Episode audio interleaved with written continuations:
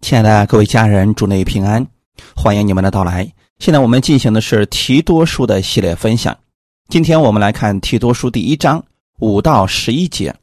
我们分享的题目叫“设立长老的资格”。先来一起做一个祷告，天父，我们感谢赞美你，谢谢你给我们预备如此美好的时间。我们一起来查考提多书，借着提多书的分享，让我们知道如何管理教会。如何设立同工？如何在教会当中设立长老，并且按神的旨意去把这话语使用出来，使我们可以让教会健康的成长。借着今天的话语，让我们更多的拥有这样的智慧。奉主耶稣的名祷告，阿门。提多书第一章五到十一节：我从前留你在克里特。是要你将那没有办完的事都办整齐了，又照我所吩咐你的，在各城设立长老。若有无可指责的人，只做一个妇人的丈夫，儿女也是信主的，没有人告他们是放荡不服约束的，就可以设立。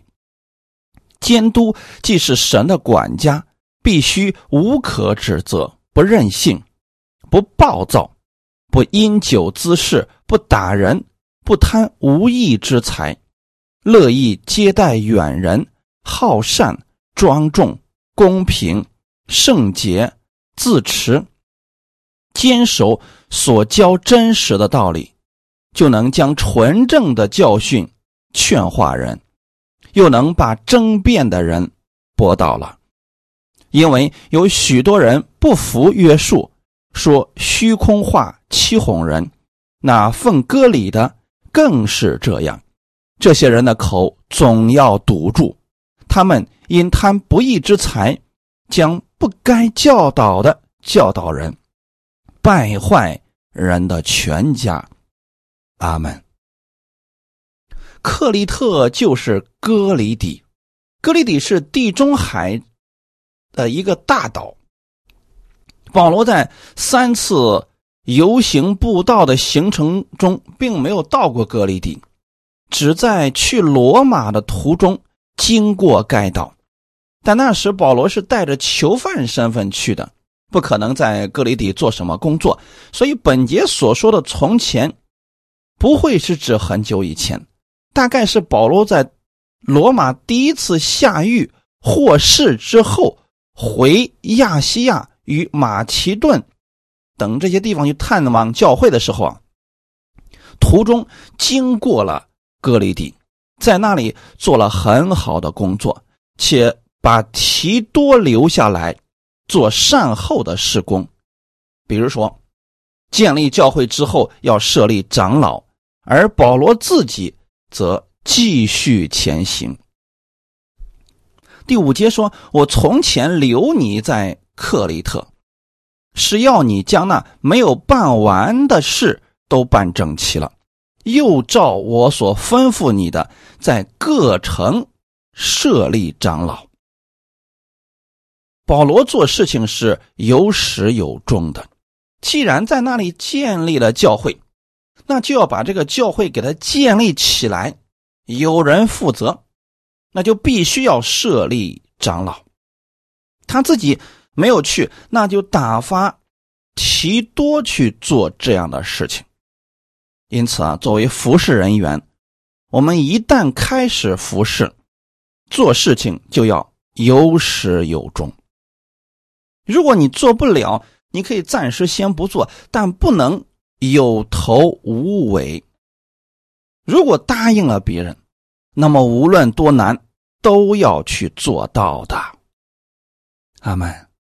这是我们作为服侍人员给别人的信任。保罗自己去不了，那么他就让提多去完成这样的事情，将没有办完的事情都办整齐了，在各城设立长老，可见长老。他是在每一个城里边，每一个教会都应当设立的。那像有一些人搞的是全国开分店、开连锁店，似乎所有的权利都由他一个人来掌管，这是不对的。各地的地方教会应当是独立的，它不属于任何一个其他地方的人，应该是由他们当地教会里边的人来管理这间教会。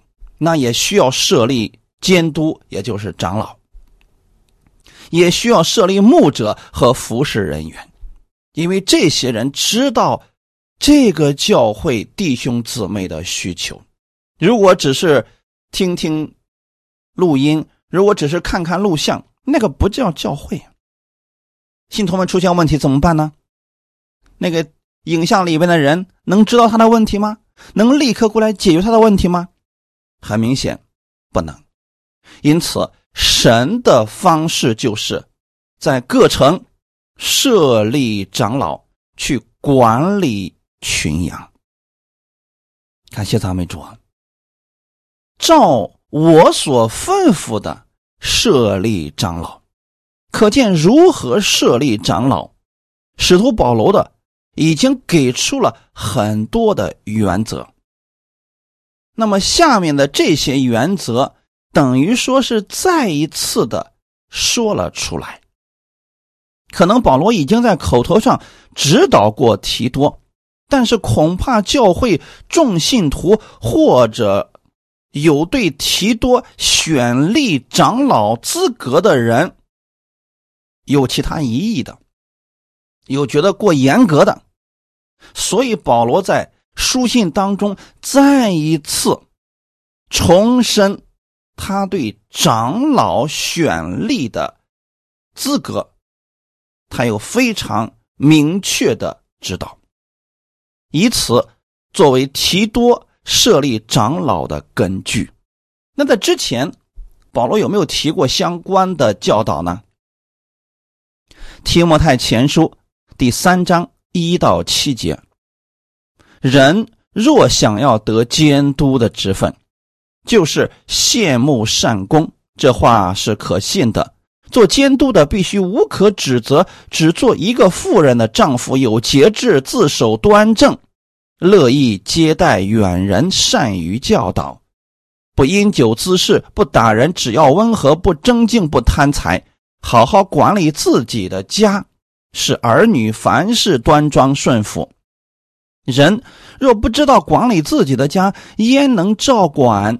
神的教会呢，出入教的不可做监督，恐怕他自高自大，就落在魔鬼所受的刑罚里。监督也必须在教外有好名声，恐怕被人毁谤，落在魔鬼的网罗里。阿门。透过这一段，我们是可以看出来。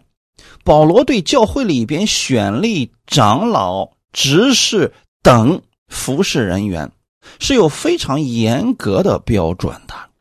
大家可不要以为什么人都可以服侍。那有些人觉得自己可以当牧师了，马上自封个牧师就去建教会了，这不对的，这也不符合神的规矩的。如果他没有从神而来的呼召，那么他所做的这一切都会只是暂时的。遇到危险的时候，或者说遇到极大的患难的时候，这些人会丢下教会，独自逃跑。只有真正明白神呼召的人，他知道自己是被神呼召出来，就是要服侍主的。而他有一生要跟随主、服侍主的决心，所以弟兄姊妹，不要什么样的人的话都信。如果你想参与服侍，你一定要有从神而来的护照。如果你们教会当中要设立服侍人员，一定要对这个人进行详细的考察。阿门。今天我们就会提到。设立长老的资格，第六节，若有无可指责的人，只做一个妇人的丈夫，儿女也是信主的，没有人告他们是放荡不服约束的，就可以设立。这里所讲的，跟提摩太前书里边所讲的意思比较相近，但是呢，针对克里特人的特点，他们是善于说谎言的，又是不服约束的，所以保罗在这里呢，特别提到了一件事情，就是无可指责的人。什么是无可指责的人呢？不是指完全人，不会犯错，没有过失，乃是。没有什么可以被人指责的把柄。这样的把柄通常都是指什么呢？比如说，这个人名声特别坏，言而无信，那这就是把柄了呀。比如说，他是自己做生意的，但是呢，他又在教会里边帮弟兄姊妹做生意，结果收的价格很高，做的事情很糟糕，这就属于什么呢？大家一提起这个人，觉得这个人信誉太差，这就是有可责之处了。因此，选立长老的时候，必须是无可指责的人。那下一个是什么要求呢？只做一个妇人的丈夫，也就是说，他只有一位妻子，没有纳妾。因为当时的社会制度，男人娶很多的妻子是普遍的事情，在这里教会当中的服侍，他只做一个妇人的丈夫，很自然的就是指一夫一妻而言，儿女也信主。为什么要强调这一点呢？如果他连自己的家都管理不好，怎么能够去管理神的教会呢？如果连自己的儿女都不信主，他如何教导别人去信主呢？其实，让自己的家里人信主是比较难的，特别是自己的孩子信主是比较难的，因为自己的孩子不看你说什么，他要看你做什么，你的行为如何的。很多时候呢，自己在家的行为跟在教会很多人是不一样的。那孩子们是看得比较清楚的，他的父母是什么样子，他们心里非常的清楚。如果说父母在家里边根本就没有信主的样子，那儿女是很难接受主的。因此，在这里，保罗提到儿女也要信主。如果他能教导自己的儿女信主，那么在教会服饰当中，也是同理的原则。假如自己的儿女都不能信，那么他是不适合教导其他人的。或许他这个人言行不一致，又或许这个人毛病太多，根本不适合做长老的。没有人告他们是放荡不服约束的，这是特别针对克里特人提出的一条。这里的他们可以指长老的儿女，或者说想服侍之人的儿女，也可能是指想做长老的这个人本身。那前者表示长老的儿女。必须有好的见证，后者则表示长老本身也需要有好的见证。你不能在教会里边服侍，你这个人名声很差，总是有人投诉你，总是有人说你这个人太差劲。如果这样的人都能当长老的话，大家就不相信他，这个人就没有可信度了。所以各位家人们。选立服侍人员的时候，一定要谨慎。这个人有没有好名声，在家里边怎么样，这个至关重要啊！如果这个人放荡不服约束，那你千万不要让他参与服侍，因为他不会听你的任何建议。你如果跟这样的人同工，你们之间会有很多的矛盾。他连顺服的心都没有，那么当他跟你的意见不一致的时候，他就会去自己做事情。教会分裂将是迟早的事情，因为他没有顺服的心，不愿意被约束啊。既然要服侍，即便是在恩典之下，也不是没有规矩可言的。那不能你想怎么样，你就可以怎么样。没有尊敬牧者的心，不要让他服侍。所以在这一点上，大家一定要切记。长老的服侍内容其实就是做监督。使徒行传二十章二十八节。圣灵立你们做全群的监督，你们就当为自己谨慎，也为全群谨慎，牧养神的教诲，就是他用自己血所买来的。阿门。所有的服侍人员都应该相信，我们在教会当中做监督，那是圣灵所立的职分。当我们知道是圣灵所立的，就应当为自己谨慎，不要想到哪儿就做到哪儿，想说什么就说什么，或者说小肚鸡肠，经常闹矛盾。要为自己谨慎，也要为全群谨慎，不要让你的言语使别人跌倒了，也不要让你的行为使别人。跌倒了，要牧养神的教诲。从这一点上，我们可以看出来，任何一个服侍人员都应当知道，这个教会是神的，它不是某一个人所属物，是神的教会。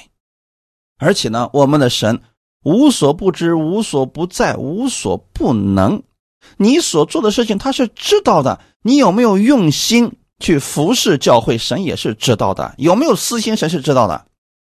你可以骗过所有人，但你骗不了神呢，因为你是在做神家的事情。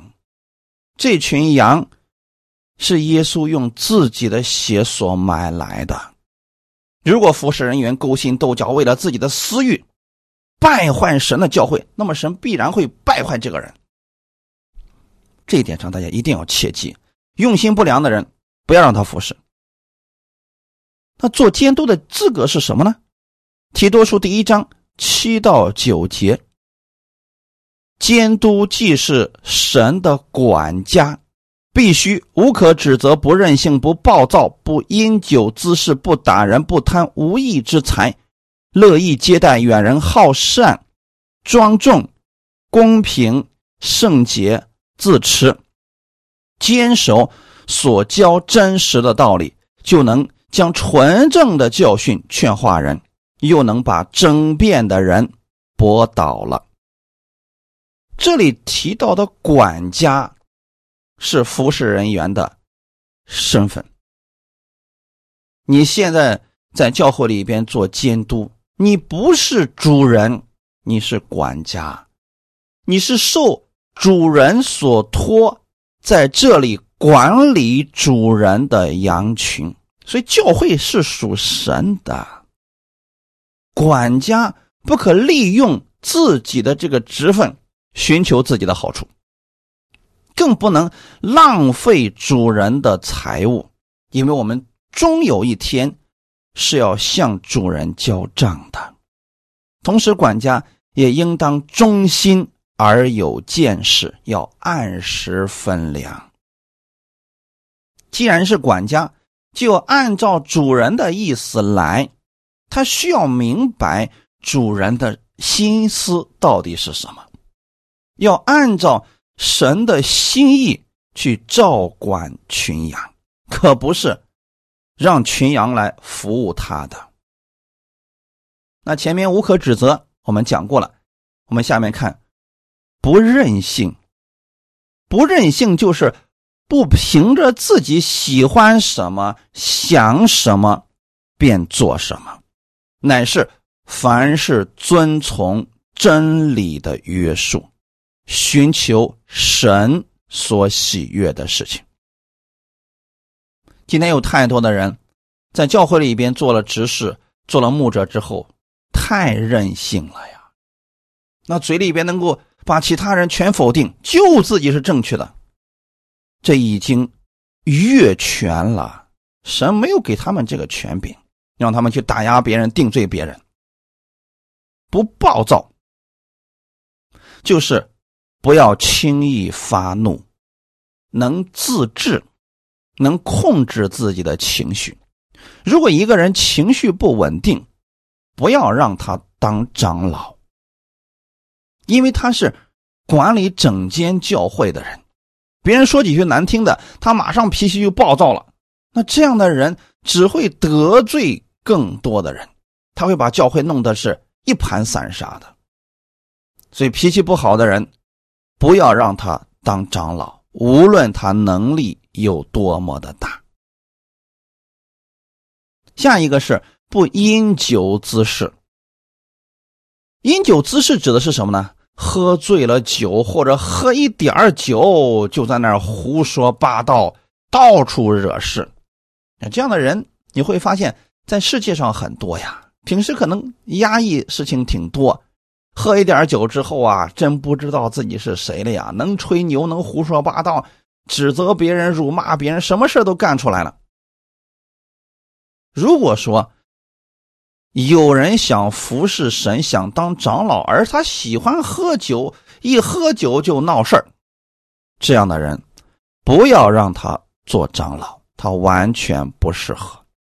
假如他喝了一点酒，好了，在教会里边胡说八道，让弟兄姊妹之间不和睦了，或者说把别人告诉他的私事到处去讲，那会把整个教会都搞混乱的。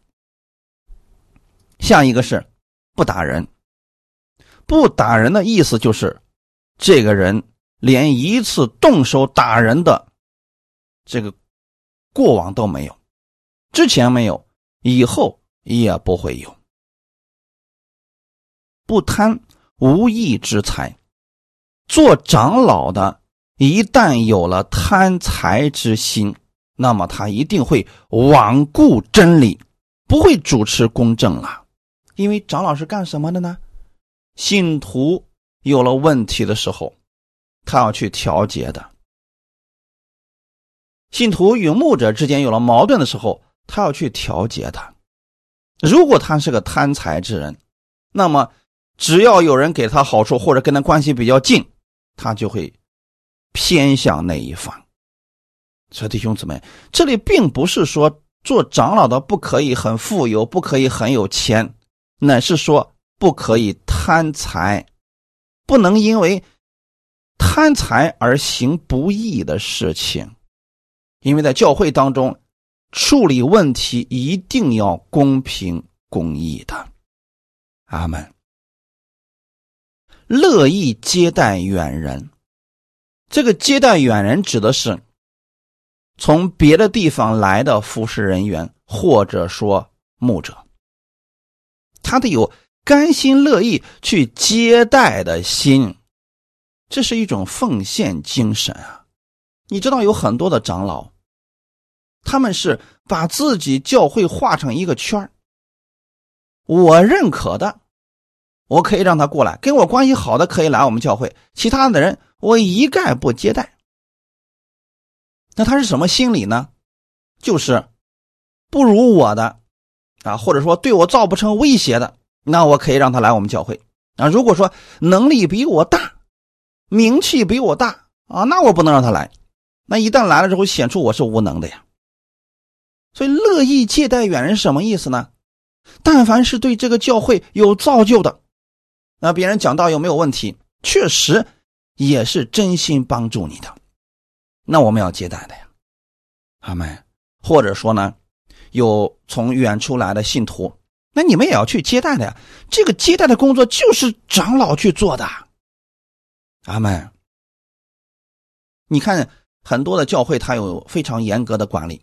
你比如说信徒们聚会，那车子呀，他要有人看，免得丢了。谁来看呢？就是长老去看的。所以说，弟兄姊妹，做教会的长老就是要处处为大家做事情的。可不是在那指手画脚、评头论足的，最苦、最累，这样的活就是长老去干的。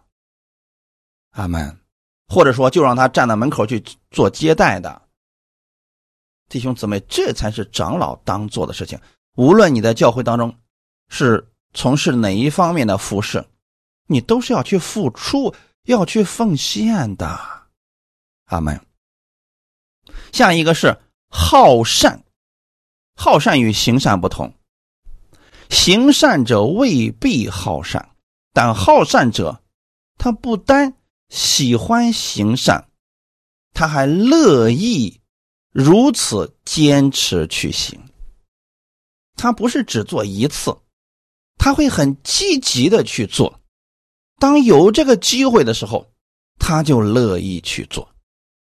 哈利路亚！他总是在寻找这样的机会，行善已经成为他爱好之一啦。下一个是庄重。庄重就是端正的意思，端正端庄啊！你不能去教会里面服侍，你穿个大裤衩子，穿那个拖鞋背心你会让大家觉得你这个人不稳重、不端庄，那信誉就会下降啊。因此要穿的整整齐齐的，啊，不是说非得穿正式场合的衣服，但至少你应当穿着。让大众都认可的那种服饰，感谢主啊！这个衣服不能乱穿就行啊，头发你也不能乱搞啊，弄黄一缕黑一缕白一缕的啊。这样的话，让大家觉得你这个人不稳重啊。那有好多牧者呢，也是这么个打扮啊，觉得自己挺潮流的，搞得呃自己好像很前卫似的。其实很多人更多的是反感。因此，在这一块我们的衣着上也要注意，下一个就是公平。长老他是教会的领袖，是教会的管家，所以做事情必须公平，以公平待人，不偏心，不存成见。不能说对自己好的人、听话的人啊，那我就对他好一点。那个平时。喜欢挑我毛病的人，我就不搭理他，或者说故意的缺失公平，那不对啊。你知道有一些教会里边的人，他是有富足的，也有一些贫穷的，有健康的，也有一些有疾病的。那如果不公平的话，长老就会偏心于那些富足的、健壮的，他就会对那些有病的。或者贫穷的人不屑一顾，甚至对那些人很冷漠。对于喜欢奉献呢，可能长老就会啊很高兴，愿意跟这些人交流。对你的从来就不奉献的，还说三道四的人啊，就对这些人很冷淡。其实这就是有失公平了。作为长老而言，对教会所有的人，应当一视同仁，不能有偏心的。这个是必须做到的一点。下一个是圣洁，圣洁不是说他不犯罪了，而是以神的话语为原则和标准。其他人你说什么不管用，他遵行的原则就是神的话语。如果你所说那个跟神的话语不符合，我就不会听你的。这样的人当长老。大家才是放心的呀。那如果他的原则一会儿一变，今天是这个意思，明天又换了一个意思，这样多变的人，不要让他当长老，因为他都没有把神的话语当做标准和原则。你让他服侍，迟早会拉帮结派，搞得教会四分五裂的。下一个是自持。这个自持的意思就是有节制，能够自我约束，不会轻易的冲动或者摇动。你想啊，在教会当中，一个一个长老啊，三言两语被别人给骗走了，被异端给掳走了，那他就会把整个教会都给带偏了。如果这个长老什么信息都听，自己毫无分辨力，那么。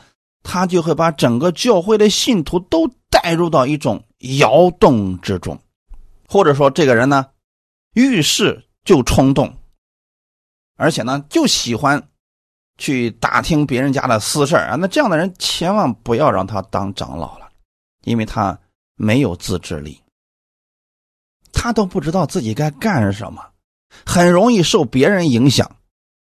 那这样的人怎么办呢？不要让他服侍就好。所以选立长老是有严格的标准的。保罗之所以反复强调这件事情，是因为他直接会影响到这间教会的存亡问题啊。一开始很多人对这样的事情根本不上心，也不看重。好，等选了人之后，才发现跟自己。一起做工的这个人根本就不同心，他什么人的都听，他什么都相信。这个时候你发现了，好，经常有矛盾，经常意见不合，嗯，搞得他也不想服侍了。那这样的教会，你想想，最后人人都冷淡了呀。因此，在选立之前，一定要遵循这些原则。阿门。第九节。坚守所教真实的道理，就能将纯正的教训劝化人，又能把争辩的人驳倒了。这里有三个方面：第一是坚守所教真实的道理，也就是说，长老他必须要持守真理。现在。太多的人是三心二意，今天听这个人的信息，明天听那个人的信息，十多年以来，你看他换了无数个牧者，生命始终没有成长。如果是普通信徒也就罢了，他生命不成长，他影响的只是他自己，他亏损的只是他自己。但如果是教会的长老是这个样子，那他会影响整间教会的。所以说啊。作为长老，必须要持守真理，一心一意的服侍，而他的一心一意一定是跟牧者达成一致的。牧者所说的，他得放在心上。阿门。如果连他都不听牧者的啊，自己想做什么就做什么，想听什么就听什么，你不知道这个长老他到底在干什么，他在寻求什么？那这样他根基都不稳。他怎么去教导别人呢？他就会把他所听的全部都倒出去，因为目光还是放在人的身上。所以弟兄姊妹，你但凡是看到一个人什么人的都关注，什么信息都看，什么信息都听的人，那就是目光放在人的身上。我们呢，挑一个我们认可的牧者或者真理跟随就可以了。如果是在教。实体教会当中服侍啊，就需要跟随你们的牧者，就这么简单。那如果他总是把牧者放在不重要的位置，那自己觉得好的他就领受，自己觉得好的他就去做，根本不听从牧者的教导，这样的人不适合服侍，因为他不是持守真理，他是人云亦云呐。今天这个人说他他觉得对，明天那个人说他觉得对。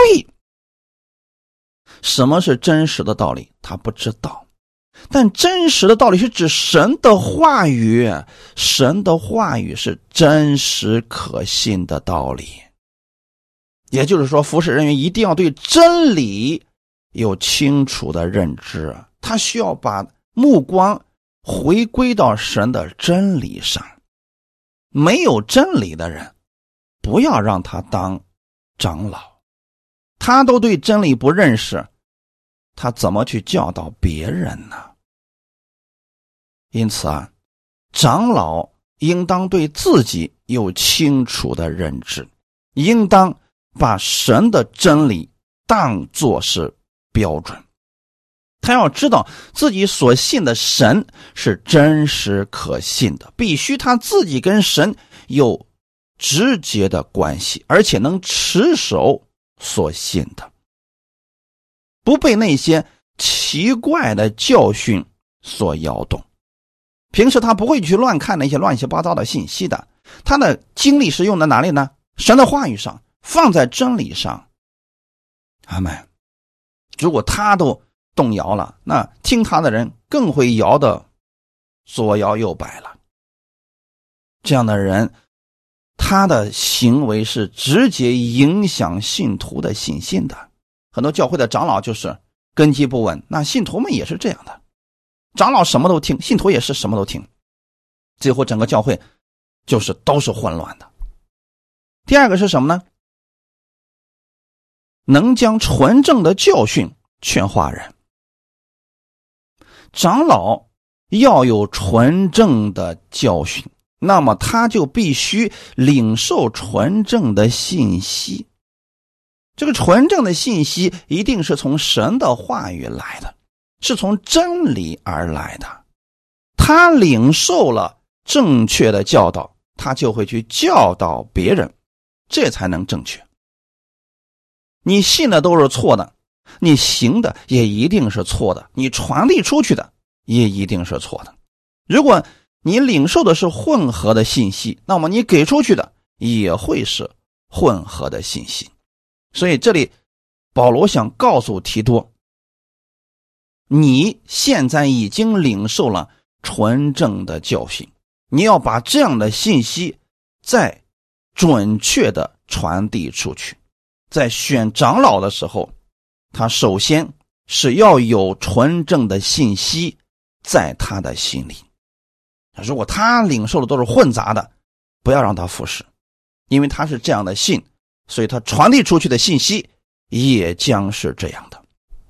如果一个人不明白纯正的道理，他不适合参与服侍。长老是必须要明白纯正的道理的。什么是纯正的道理呢？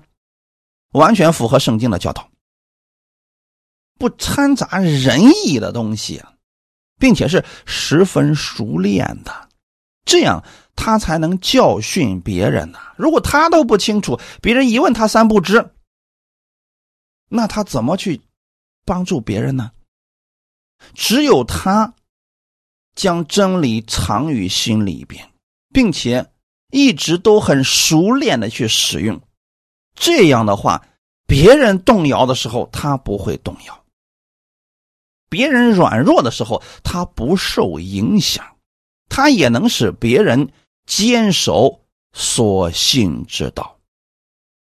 如果连长老都是今天听这个人的，明天听那个人的，什么都领受，他给出去的将是混合的信息。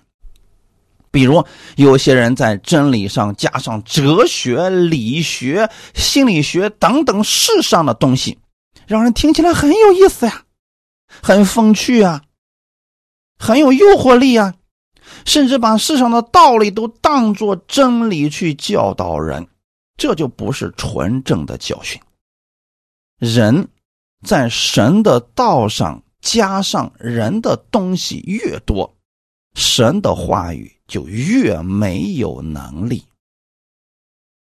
我们听到不是觉得这个好有意思呀，而是要让这个真理进入你的生活，能改变你的生活的。你要觉得有意思，听相声好了，你听别人讲故事多好啊，你还能哈哈一笑呢。但神的真理不是这样的，是要。改变我们的生活，让我们有一个永远不变的标准可以去依靠，让我们在困境当中有盼望的。所以真理不能当儿戏的，不要在真理上加上世上别的什么东西。我们需要将纯正的教训劝化人。从这里你们可以看出来，不是什么人都适合服侍的。教会的服侍人员相当的重要啊！如果服侍人员都不合一，教会就不会合一；如果服侍人员所领受的教训都不纯正，信徒们所领受的教导就不会纯正，那他们的生命就会出现问题的。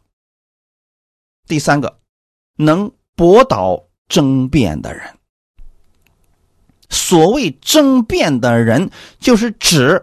不服从教会的教导，不服从教会管理的这些人，而且他们呢还振振有词啊，觉得凭什么要给我们设立限制？我们现在都在恩典之下呢，你为什么要用律法来约束我们呢？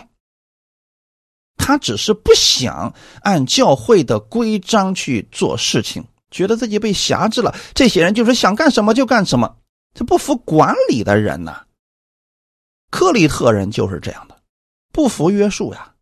他们自由惯了，散漫惯了，来到教会，他们也不想有任何的约束。你比如说，有一个教会，啊，在听到的过程当中，主日敬拜，大家是。嗑瓜子的嗑瓜子儿，喝茶的喝茶，聊天的聊天那这还是聚会吗？你要真想开茶话会，你去别的地方开，不要在主日的时候打着聚会的名义在做这些事情。但那些人会怎么说呢？哎，你们不要限制我们，是不是啊？我们都在恩典之下啦啊！你为什么要约束我们呢？这不是约束，这是不服管理。即便是在恩典之下，我们也需要有规矩、有次序的。所以说，有那些争辩的人，他就是想不服管理，这是其中一个原因。还有一个呢，不服从牧者的教训，他们也会去争辩呀，甚至在后面恶意的攻击牧者，说他们的坏话。他们争辩的目的就是为自己争取一些好处而已。就算是牧者讲的确实是纯正的真理，他们也会从别的地方去攻击他，就如同法利赛人文士攻击耶稣是一样的。这些人争辩的目的就是想推翻耶稣所讲的，让他们的那套东西一直占上风。所以，各位家人们，一旦一个人不服管理，喜欢争辩，不要让他参与教会的服饰。真正的服饰不是要跟别人一争高下，而是我们用德行去感动别人、引导别人的。耶稣从来不跟人争论来证明自己是对的。他可以点醒别人，让他去思考，但他不会透过争论来证明自己是对的，别人是错的。阿门。所以选长老的时候，如果这个人是喜欢争辩的、没有真理的，不要选他。那同样的呢，长老在管理教会的时候，不要跟别人去争论，而是用自己的言行。自己里面的真理驳倒那喜欢争辩的人。真正能让人心悦诚服的，绝对不是我们口中的言语，而是我们的行为让别人折服。比如说，这个人处事公平，长久时间的相处，你意识到你跟这样的人相处，你是值得的，是放心的，这样的人。是让我们愿意去顺服的，长老需要有这样的品格的。因此，这里提到的把那些争辩的人驳倒了，可不是在言语上压制他们，不是用自己的大声音或者自己的身份压倒别人，而是用真理服人，以德行服人，以公平服人。如果说两个人有争论，那回到圣经当中看神的话语怎么说？如果中间有误解，双方坐在一起把问题解明了，不要在后面再争论什么了。这是长老要去调节的事情，用神的话语断定一切，但切记不可用言语与人争论，将真理讲明就可以了。阿门。提多书第一章。十到十一节，因为有许多人不服约束，说虚空话欺哄人，那奉割礼的更是这样。有许多人，这里指的是那些假教师和他们的服从者，也指那些律法主义者。他们不服约束，是指他们不服从真理的约束，喜欢我行我素，喜欢与人争论，说虚空话，是指没有真理根据的教训。你会发现有一些牧者和服侍人员就喜欢说这样的话语，这都不符合圣经的，他们就在那教导、争辩，非得认为自己是正确的。初代教会给了我们很好的榜样，他们传道的时候虽然遭受了不少人的反对，但是我们也看到圣灵的大能了，也有不少人信服了耶稣基督。初时，他们的工作很难。他们做工有了影响力之后，确实有一些人在后面搅扰他们、败坏他们；也有一些人想进入教会浑水摸鱼，模仿使徒的工作，以使徒的名义去败坏很多人。比如说敛财，比如说提高自己的名声，等等。这些人没有真理的启示和信息，他们就会把真正牧者所讲的那个东西稍微的做一些改变，再加上世俗的这些虚空的话语，以此来欺哄人。所以，弟兄姊妹，我们一定要在这方面要谨慎。越到末世的时候，很多人他是在圣经之上加上很多虚空的话语。让人觉得很舒服的话语，比如说：“哎呀，什么都不需要干了，啊，你就只管等着神给你祝福就好了。”其实这就是虚空的话语，圣经上从来没有说过这样的话语的，这就是欺哄人的话语，不要信。那提摩太后书以及提多书这里边讲了很多这方面的警示语言，可见啊，贾师傅。假教师、假牧者，他们都有这种情形，在初代教会的时候就相当普遍了。那在末世的时候只会更多呀。所以，我们听到一定要有分辨力。平时还是鼓励大家多读圣经。你都没有圣经作为基础，你怎么去分辨别人呢？还有一点。鼓励大家读圣经的时候，如果不明白就继续往后读就好了，不要说我每读一句我必须要明白啊。圣灵在适当的时候会让你明白的，就顺序读就可以了。那奉歌礼的更是这样。保罗原来传道的时候啊，所到之处，这些歌礼派呢总是跟着保罗，在保罗的书信当中常常提到这些守律法的、守歌礼的这些人。这些人呢总是。提出各式各样的难点去为难保罗，那保罗也用了非常重的语气加以斥责。在这里说，那奉割礼的更是这样，所以也就是说，那律法主义者他们不明白福音，他们比那些假师傅讲的可能更让信徒觉得迷惑呀。比如说，刚才有些人说了啊。在末世的时候，我们要回归伊甸园，我们要重新去遵守摩西的律法等等。你能遵守得了吗？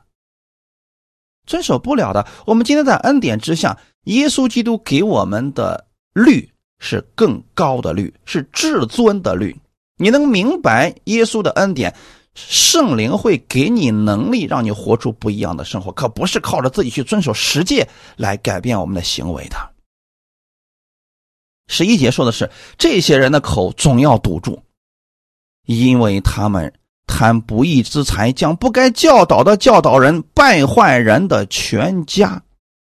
本节就指出了这些割礼派他们错误的动机以及影响力，他们将不该教导的教导人，原因是什么呢？